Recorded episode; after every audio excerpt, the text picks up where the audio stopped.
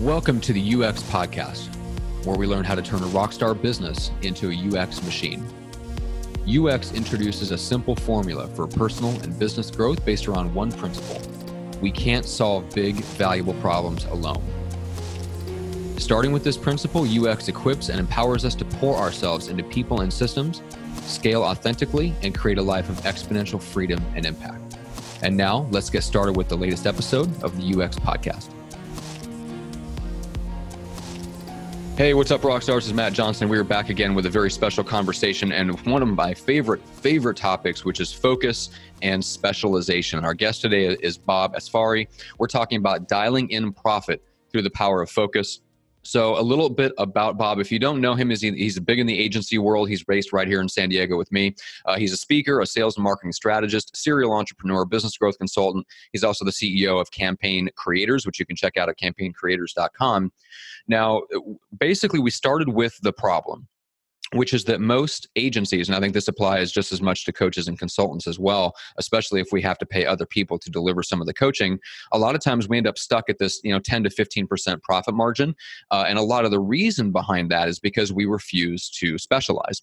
Now, of course, in my production agency, I was very fortunate because I came out of an agency that specialized. That was my frame of reference. And so I knew as I grew the agency, that was the goal find the one product, the one package that we sold to one type of client. But that's very unorthodox, very unconventional in the agency world where the vast majority of firms are unspecialized. They do it all. It's a full stack, whatever you want to call it, full service. Um, but the problem is that creates all sorts of challenges in the business. There's operational, cultural, financial challenges that come uh, as a result of not specializing. Uh, and Bob has, you know, very similar and strong opinions about this. So we really drill down into uh, optimization. Uh, we talk about how campaign creators went from a 10 to 15% to a 65% gross profit margin, which is insane. Um, we talk about their pod based approach and why each pod maxes out at seven clients. That's something I'm emulating. Uh, in my own business, uh, and then how to build out the next iteration of your business. This is something I'm also doing, right? Which is what is the future?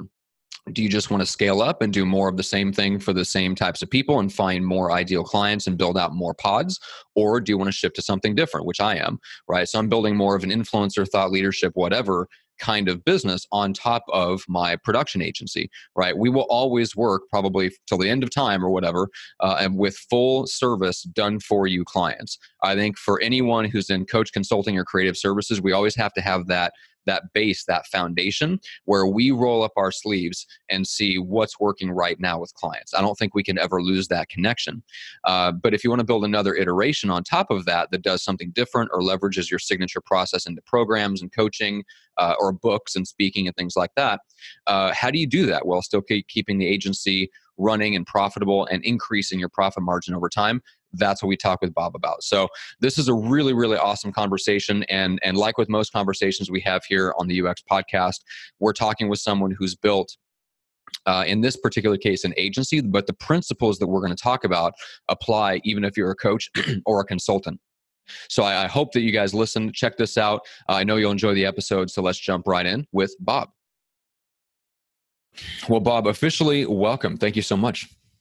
Thanks for having me matt so super pumped because this is going to be a really interesting conversation. Uh, for those that don't know, kind of all the stuff that you've been through and and, and weren't there for your recent inbound conference at you know the HubSpot inbound conference, where you really shared kind of what you've gone through in the last couple years with the agency. Uh, just give us an idea of where Campaign Creators is at right now, and then we'll dive a little bit into the background to kind of explain what we're going to talk about in terms of how you've completely shifted your business model. So catch us up to where you are now. Sure. Uh, campaign creators, we focus really on just one or two things. It's, it's predominantly lead nurturing. And so essentially, when you generate a lead, what do you do with it? You mm-hmm. need to nurture that lead to get them prepared to go into a decision making purchasing decision, right? So uh, here at Campaign Creators, we've created our own processes to be able to build out uh, sophisticated workflows that target the middle of the funnel, which is the consideration stage of the buyer's journey. So as you can imagine, if you have a client that's selling coffee online, their funnel is going to be short and sweet, and you throw some coupons to their audience, and you're going to probably see some conversion. If you're selling software as a service and you have a hundred thousand plus dollar sophisticated piece of software that you're selling, the journey for the buyer is going to be long and skinny. And they need to be educated uh, quite a bit. And we went this direction because the statistics are interesting. Um, the general consumer on the B2B and B2B, B2C side are typically around 57% of the way through their buyers, like, like through their own autonomous decision making cycle right. before they land on your website for the very first time. And they need to be at about 80% of their decision, make their own autonomous decision before they want to talk to a salesperson. And so where we fill the gap is we come in and be able to take that person from that 57 to 80% to get them primed for a sales conversation or get them primed to convert into a customer for the clients that we're working with. And we power everything through marketing automation. And that is really our focus. We don't really do anything else. Yeah, and and first of all, that's probably the best articulation of of that right there what the middle of the funnel looks like and the need um, that I've ever heard. And I've talked to a lot of people about that, uh, especially in the um, uh, like the B2C kind of market, because the same thing is happening there in professional services like real estate and mortgage and, you know, coaching and all that, all those types of things. Uh, I've never heard it explained that clearly. And I think that goes back to the fact that you're talking about the same thing all the time. You have one service, essentially one right. thing, and you're just talking and thinking about it all the time. And it really helps you kind of refine your messaging down because uh, you're having the same conversation over and over again with clients. Yeah, I mean, our, our slogan right now is we dominate the MOFU, which is we dominate the middle funnel, right? And that's really all we do. I mean, we spend, we've created our own kind of process and approach to how we we attack the different challenges that our clients go through. Mm-hmm. And that's our world. You know, before we were a full service agency, mm-hmm. and now we only have like one component that we stare at every single day. And it's all driven by data and metrics and it's it's pretty interesting because before you know if you're going to be doing branding or graphic design and whatnot or even writing blogs a lot of times it's subjective on what your approach is going to be right? You can take in some information and then come up with like uh, an asset or you know try to create something from a subjective nature. Really when it comes to consumer behavior and how they're propagating and filtering through a funnel it's all objective based upon what works and what doesn't. And it's constantly making tweaks to the the, the digital sales process you know that someone goes through. Mm-hmm. and i kind of liken it to imagine every time you go into a sales pitch and talk about your company. No two sales pitches are the same because you're learning from the pitch from before and you're making that small tweak or iteration to make sure that you make it that much better the next time. Mm-hmm. and the middle of the funnel is kind of like that as well Mm-hmm. It is a digital sales pitch that you're driving somebody through, but you're giving them the ability to take their own path up during their own time. Some people are going to go through it really quickly, some people might go through it slowly, but that's how consumers want to they're empowered these days to do that. You know, the yeah. buyer beware mentality has shifted to seller beware. And the power is in the buyer. I mean, take into consideration if you went to go buy a car 15 to 20 years ago, we had to trust the car salesman because there's really no information about these cars other than the data sheets and whatnot that you might be able to pull and see in newspapers and whatever. But mm-hmm. if you were to go buy a car today, you're probably going to have more information and knowledge about the particular car that you're going to buy than the salesperson that's going to come and try to sell you that car. Right. Yeah. So we try to empower and provide that type of knowledge to the personas that our clients are targeting. Yeah, and it's interesting that you so getting back to kind of the the the data driven approach i wanted to draw a correlation for people because i'm curious about this you know for myself too. Um, so you have a background in like in in the hard sciences like molecular biology and, and and things like that. So i'm curious like if if that was something that was that you were attracted to because of a strength that you already had or did you learn the scientific method in college and then take that the scientific approach and then apply it to marketing using pr- like principles that you learned in school? What, which one do you think that is? Yeah, that's interesting you bring that up. Um, I got my degree in neurobiology and I spent seven years in a molecular biology lab doing, you know, signal transduction research, which is how proteins communicate with each other. And I was crazy beaten to death. It was beaten to death by the people I was working with because I was the person that was setting up all the experiments and helping try to evaluate what works, what doesn't work.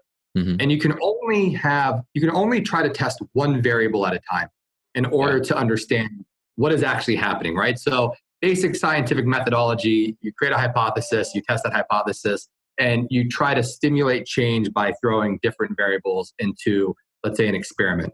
And so when we look at from what we do now, right, it's pure digital science and marketing science. Because if we're going to launch a campaign, we know that the campaign that we're going to launch, let's call it the minimum viable product campaign that we launch out there based upon what we believe we know, it's going to have to be altered and it's going to have to be changed, right? But the change is going to be one variable at a time. And it's mm-hmm. all based on what's working, what's not working. We're taking a look at conversion rates, we're looking at open rates, click through rates for the emails. Are the subject lines need to be tested? We maybe split testing. And sometimes it takes a little bit longer to, you know, optimize someone's campaign, but we try to do it step by step so that we're not changing too many things at once. Because if you change too many things at once, you don't really know what effectuated change. Right. Yeah, and it's that was a big revelation to me. Um, I can't remember where exactly I heard it said the first time, but it was somebody. It was either Perry Belcher or Todd Brown, guys that are running really big multi-million dollar marketing campaigns, especially like in the information kind of space where you can test a lot of things and you, have got a lot of a lot of time to do it. Uh, basically said, look, like no campaign, virtually no campaign works out of the gate. I'm like, wow, that's really that's really interesting because that's such a, a such a scientific approach to th- to put together uh, like to think of a campaign as a hypothesis that hey, uh, you know, odds are it's not going to work the first time but I'm going to tweak it until it works. But I'm going to tweak it one thing at a time. And I wish I had had that mentality five, ten years ago. I'd be further along. Now, now I'm really starting to get it like ingrained. Um, but it must have been a huge advantage just having that like internalized coming out of college and then going into marketing and coming into it with that mentality right off the bat. You know, it helps, but at the same time, when you transition from, let's say, science to being an entrepreneur, mm-hmm. you're a really bad entrepreneur to start. you know, you forget everything you learned in college? Kind of. It's like you kind of, you know, there's those there's those sayings where like doctors are the worst businessmen, right, or business people because they're forced to run their own business and they have that to learn kind of the school right? knocks.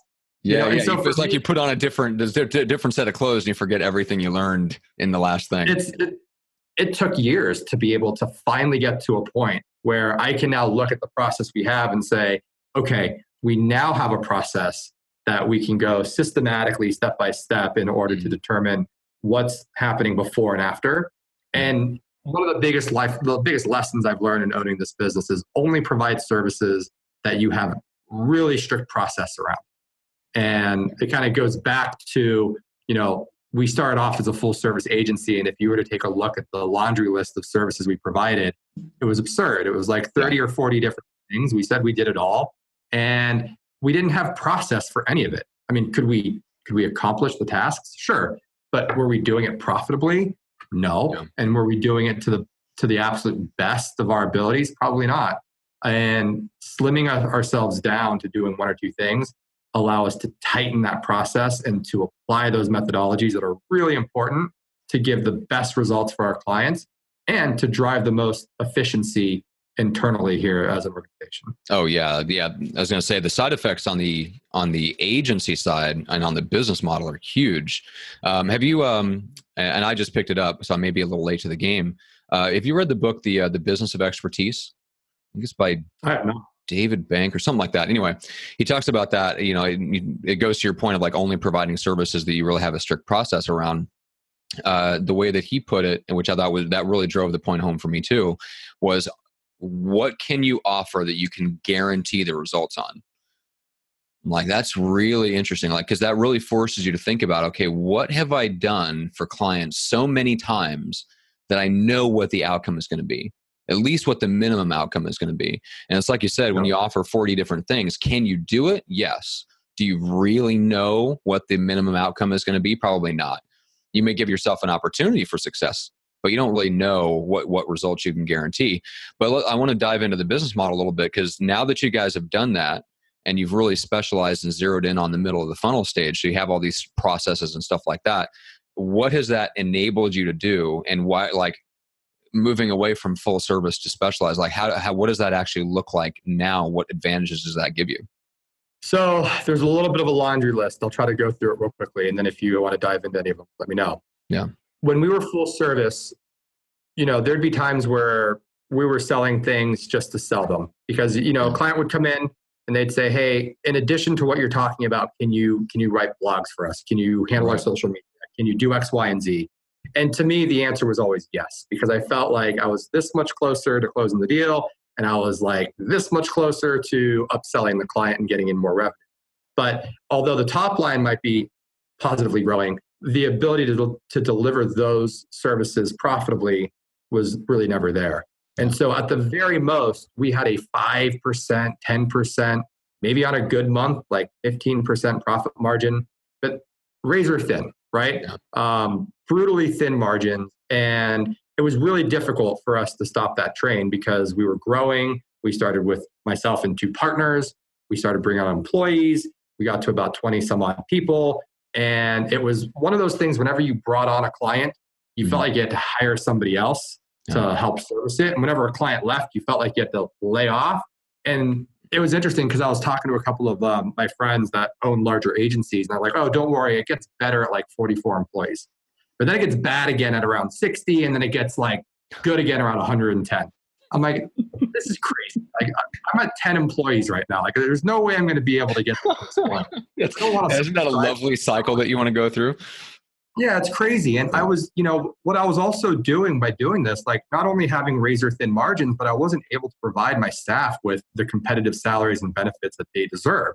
And they were also being overloaded. They were handling 15, 20, 25 different accounts. And mm. I, I see a lot of agencies doing that. I heard some project managers or account managers are, are managing 40 accounts for some agencies. And it's like, how do you service the clients appropriately in that manner? And you're going to run your employee down you know, at, to a point where they yeah. no longer want to work. Well, not yeah. I was going to say unless you're offering like like when when you talk about like having a very specialized like if you have a very specialized service with a very precise process, you know, and and, and processes and staff and stuff like that.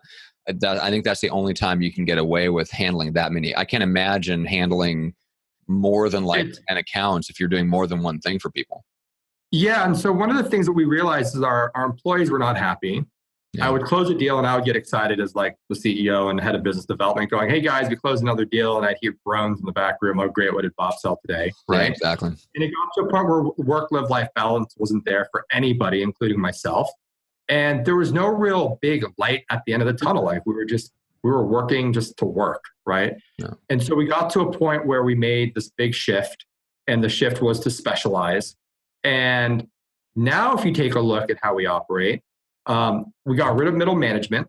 We've created pods. So we have a strategist that the strategist becomes that account manager who directly communicates with the client.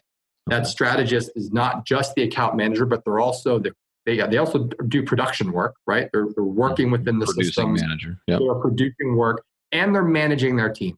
And their team consists of, we call them marketing technologists because they have to have a strong background in marketing and technology. They work. We work within a variety of different marketing automation systems. HubSpot being the, the primary.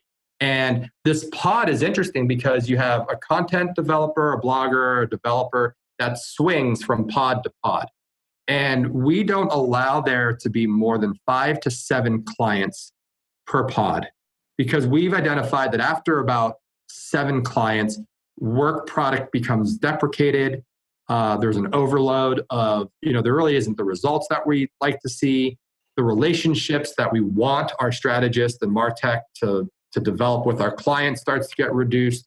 So we've built this model now where we went from 5%, 10% profit margin doing like everything to only doing like one or two things with this pod based approach where we get rid of middle management because we've all played the game operator. We know that when a client talks to account manager, the account manager talks to the project manager, project manager goes and talks to the client services team, there's also a degradation in that communication. So why not have the client services team speak directly with the client? Makes it way more efficient. And even with only having five to seven clients, we're seeing about a 61 to 65% gross profit margin on the pods, individual pods themselves, with the work that they're doing. We've even seen months where we've gone north of 80% profit margin. Um, and it's strictly by making ourselves way more efficient. We got rid of long term contracts. We work month to month with our clients. We used to have this model where they would sign up for 12 months and we'd figure out what we were going to do every month. And it was a rinse and repeat. Like we're going to do X number of blogs, we're going to do backlinking, landing pages, lead magnets, and we're going to do it every month. And then four or five months into it, the client might come to us and say, well, hey, can you do X, Y, and Z? And it's like, no, well, you have to pay more. They're like, well, wait a second. Why don't we just take some stuff out and add these things in? Well, that's not the model that we serve here. They get pissed off and they say, you know what? I don't want to work with you anymore. And they leave. So yeah. the contracts, whether you have them or not, are going to be broken if the clients aren't happy. So we wanted to make sure that our clients know that we're fighting for them every single month. Mm-hmm. We no longer have long term, like we don't determine what we're going to do. We have a, a grouping of jobs to be done within three different retainers. We do SEO consulting, lead generation, and lead nurturing retainers. It's a bucket of hours. We have a minimum number of hours per month 20 hours, 20 hours, and 30 hours, respectively. Mm-hmm. A price point for each one of them. If clients want to add more hours per month, they can. If they want to stop at that number, they can stop. We've had a client go from 30 hours a month to 550 hours a month with us because they were just seeing tremendous results and they kept pouring more gas on the fire. So it's an extraordinarily scalable model. And it's something where if you know exactly what your costs are and you can identify what your agency, you know, price is going to be, you can dial in your profit margin and you can have predictive analytics tell you where you're going to be depending on the pipeline and everything else you have. So, and that's essentially what we've done. And it, like my employees leave at four o'clock, five o'clock. They've got a work live life balance. They have five to seven clients that they've built relationships with. We had the ability to fly six people out to inbound this year and have a great week and still manage their clients and come back. It's just that the culture is also way different. We totally restructured how we hire. Um, you know, the last part of the hiring process is a team interview, and the team doesn't unanimously give a thumbs up on the candidate. I'm not able to provide an offer letter to hire that person. So, and when you say team, I'm assuming the pod that they would be prospectively working with, right? The entire company. The entire company. And our company's small. I mean, we're about 13 people small, you know, and I like to keep it small. And I don't, every time we hire someone, it's a big deal for us because we don't necessarily need a tremendous number of people now to service the type of clients that we have. We've become very efficient at what we do. Um, I believe that my client services teams are some of the best in the country at what they do. Mm-hmm. And a lot of other agencies have hired us in order to help them with their middle of the funnel challenges for their clients, yeah. even for themselves. So we, we see ourselves as not really being a um, competitor with other agencies. And so now that we're non competitive, because we specialize, we have a lot of partner agency relationships. We provide great value. We believe what we can do in one hour might take another agency two or three just because we do it every single day yeah. and able to benefit from that by providing our services to their clients. And we're here to help provide whatever we can for them. So love it. That was an insane laundry list of benefits. And yeah, like I literally could go down, we could go down a rabbit trail on any one of them. But um, I, I love the fact that you know, you talk about like specializing in the middle of funnel, right? So I think the biggest fear that agencies would have in terms of picking out something like that, especially when they don't get to control, let's say the front end, the lead, the pure lead gen, is well, how you know, how do we work with other agencies? You know, competing, you know, developing all those relationships. So I, I love the just the idea that like, hey, we're non-competitive because we're specialized, and that allows us to have relationships, and then there's a lot of value for you in building relationships with a lot of other agencies um, and I, I know for me that it's very similar because on the podcast production side, I feel like that's a very middle of the funnel strategy as well. It's it's all it's all content marketing, and so I'm I'm the same way. So we have to work and develop relationships with the branding agencies, any lead gen that they might be doing, and coordinating that with the with, our, with the stuff that we do. Um, and that non-competitive type of mentality has been huge. Like if I didn't have that, it would make my job a lot more difficult and I probably would build the agency a lot differently. There is one thing I wanted to come back to though, with the company being small and you've gone through this, you know, horrendous experience that we haven't really gone into and we don't have time to go into on this episode, but um, I mean, near you know, near bankruptcy, going from 24 some or 20 some employees down to the six, and then rebuilding from there. How has that changed your perspective on how do you grow and uh, you know when when somebody wants to like like pour gas on the fire, wants to ramp up hours? Do you immediately look at okay what's the next employee? Do you think about hiring maybe a contractor? Is there a hybrid in there that you're looking at in terms of how you're going to build out you know the next iteration of your business? Yeah that's a really great question. Um, so when we hiring for our company is actually relatively difficult because we have we're, we're specialized in a really particular niche, right? So it's really hard to to hire someone off the street to fill that role. We have a really strong internship program now that we oh, run. Nice. And the internship program that we run it basically grooms these individuals to become there are junior marketing technologists. So we have like different layers of uh, employee titles, right? Junior Martech, Martech strategist, senior strategist, and then director of strategy, et cetera, et cetera. And that's our feeder really is through our internship program now because they come in for three months or six months or whatever it might be. They're only working on internal projects, but they're getting just a dose of education that they would wouldn't get anywhere else. And from the groupings that come in, we can isolate and identify who do we want to pick, right? Mm-hmm. Who do if if we need to begin hiring, and that's really how we've been hiring. Our our most recent hires has been through this internship program, and it's worked really well. I would say to the business owners out there, like, how do you do this? How do you specialize, or you know, what's some of the big pain points? I remember that I was working in fear all the time. Like, I really want to build a strong culture and company and career for myself and for my colleagues and employees here. And when you work in fear, you're always chasing after revenue and you're doing everything you can. Be like, oh my gosh, are we going to make payroll? Oh my gosh, are we going to be able to do this? Is there enough money? And you don't want to make change because if you have a system that's at least bringing in money to make you survive, mm-hmm. it's really hard from a survivalist standpoint to make that change. Yeah. And it wasn't until this event that occurred where we had a gun to our head to basically say, you have to make change or file bankruptcy. We made every single change that we wanted to make before that we were not making. And it translated into what we have today, which right now is on a really strong path. And I work really hard not to operate in fear anymore. Like I look at it and go, we have money in the bank, our profit margins are good, our clients are great, you know, my team is amazing. Wouldn't replace them for anything. Yeah. And I'm allowing them to really run the show. And I'm trying and one of the things that I now say the most is I used to say yes all the time because that was my my mechanism of dealing with my fear. Client says, "Can you do this?" Yes, I can.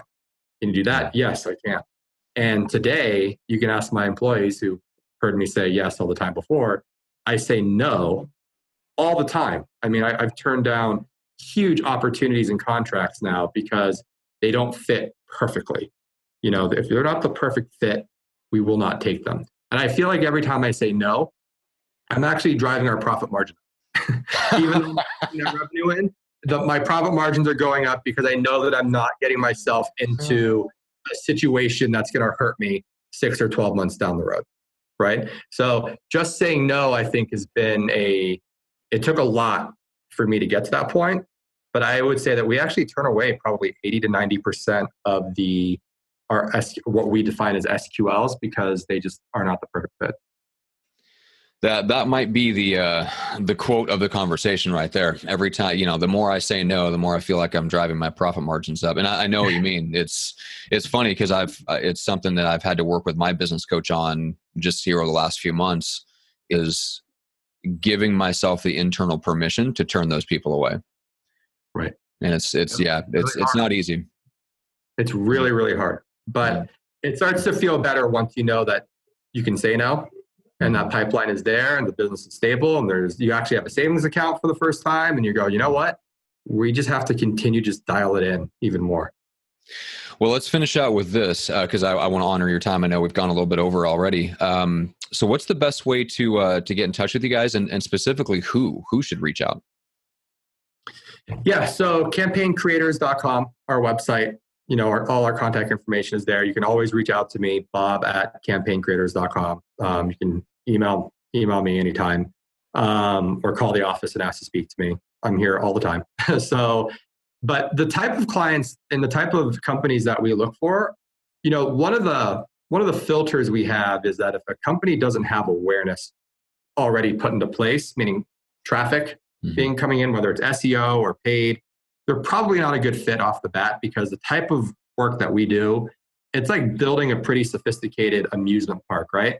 And so I liken it to why are we going to build this amusement park with all these workflows and marketing automation and like multiple different steps and everything else um, if there's no roads that are going to lead to it, right? So it's like the chicken and the egg you do need good infrastructure in order to not only generate a lead, but to nurture the lead. But most importantly, you need traffic already there.